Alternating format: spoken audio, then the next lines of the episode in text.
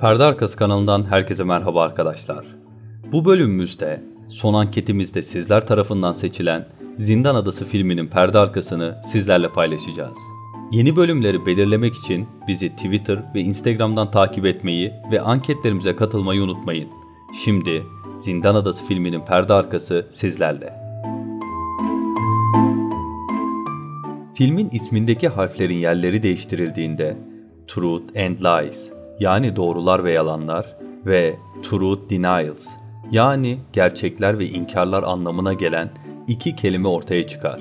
Buna kelimedeki harflerin yeri değiştirilerek yeni bir kelimenin yaratılması anlamına gelen anagram denir.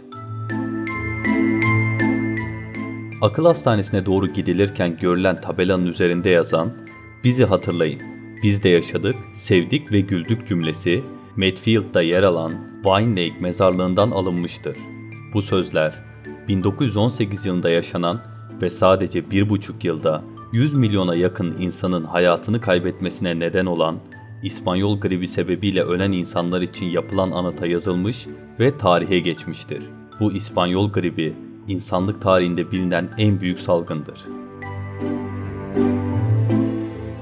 C bloğunda duyulan daha fazla insan öldürmeden beni durdurun cümlesi 1940'larda yaşamış seri katil William Hirons'ın sözleridir.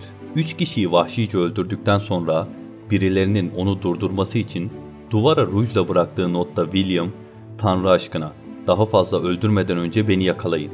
Kendimi kontrol edemiyorum yazmıştı. Henüz 17 yaşında olan şizofreni hastası William Hirons, çift kişilikli olması sebebiyle işlediği cinayetlerin kendisinin değil, George isimli başka bir katilin yaptığını iddia eder ve bu sebeple yakalanması çok uzun sürer. Filmin sonuyla ilgili ipuçları aslında ilk sahneden itibaren bize gösterilmekte. Filmin henüz başında Teddy'yi feribottaki sahnede kusarken görürüz ve ısrarla suya dayanamıyorum demektedir. Teddy'nin suyla ilgili sorunu filmin sonunda görülmektedir. Hapishaneye giriş sahnesinde dedektiflerin silahları alınır. Çünkü eğer silahlar onlarda kalsa ve Teddy'nin olası bir silah kullanmak istemesi durumunda deney bitebilir. Ayrıca bu sahnede ortağı olduğu düşündüğü Chuck'ın silahını teslim etmekte yaşadığı beceriksizlik, dedektif olmadığına dair de bir ipucudur. Filmde hayal ile gerçeğin birbirinden ayırt edilmesine dair önemli iki madde ateş ve sudur. İçinde ateş yer alan mizansenlerde Andrew'un halüsinasyonları sahneye koyulurken bunun dışında kalanlar gerçekleri sahneler. Mağaradaki doktor ile konuşma, Ladies ile konuşması ve bunun gibi onlarca örnekte sahnede ateş vardır. Filmde Daniels için ateş her zaman deliliğini temsil eder. Akıl hastalığını ateşin temsil etmesi ve ateşin aynı zamanda Daniels'ı halüsinasyonlara yaklaştıran bir alev olması suyu tüm bunların karşısına koyar. Zindan adasında su, gerçekliği ve Daniels'ı olanları temsil eder. Daniels'ın karısının çocuklarını suda boğuyor olması ve aslında karısının akıl hastalıklarını bilmesine rağmen Daniels'ın göz yumması ve bunun sonucunda çocuklarının ölümüne sebep olması Daniels'ın sudan nefret etmesini ve bununla beraber suyun temsil ettiği gerçeklikten kaçtığını gösterir. Rüya sahnesinde Dolores sırtı kor olmuş yanarken gösterilir.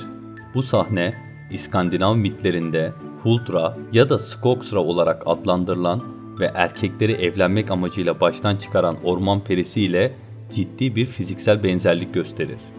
İnanışa göre Hultra'da tıpkı Dolores'in tasvir edildiği gibi sırtında sönmeyen bir kor ateşle gezer. Eğer erkekler onu üzer ya da şiddet gösterirse Ultra form değiştirip çirkinleşerek intikam alır. Bu da filmde Teddy'nin alkol bağımlılığı sonucu aklını yitiren Dolores'in ondan aldığı intikam olarak okunabilir. Dachau toplama kampının Nazi muhafızlarının travmatik öldürülmesi 29 Nisan 1945'te kampın ABD ordusu tarafından kurtarıldığı tarihi bir olay. Bu film 1954 yılında geçiyor. Film 2008 yılında 4 ayda çekildi. 2003'te yayınlanan Dennis Lehane'in Shutter Island isimli kitabından uyarlanmıştır. Bu filmde iki Oscar'lı Ben Kingsley ve DiCaprio'nun yanı sıra 5 Oscar adayı Max von Sydow, Mark Ruffalo, Michelle Williams, Jackie Earl Haley ve Patricia Clarkson rol aldı. Chuck karakteri için Mark Ruffalo'dan önce Robert Downey Jr. ve Josh Brolin isimleri düşünülmüştü. Filmin yönetmeni olarak ilk düşünülen isimlerden biri de David Fincher olmuştu. Mark Ruffalo'nun Chuck rolünü oynaması enteresan bir şekilde gelişti. Yönetmen Martin Scorsese'ye yazdığı bir hayran mektubunda onunla ne kadar çok çalışmak istediğini söyleyen Ruffalo daha sonra rolü kaptı. Filmin yayınlandığı dönem 40.2 milyon dolarlık ilk hafta sonu hasılatıyla Scorsese'nin kariyer rekorunu kırmasını sağladı. Dünya genelinde de 293 milyon dolar hasılat yapan film Martin Scorsese'nin en çok kazandıran filmiydi. Ta ki 2013'te yine Leonardo DiCaprio ile çalıştığı Para Avcısı vizyona girip yeni rekoru kırana kadar. Leonardo DiCaprio ve Martin Scorsese'nin birlikte yaptıkları işler arasında Oscar adaylı olmayan tek film bu oldu. New York Çeteleri, Göklerin Hakimi, Köstebek ve Para Avcısı gibi filmlerin hepsi Oscar'a aday olmuştu.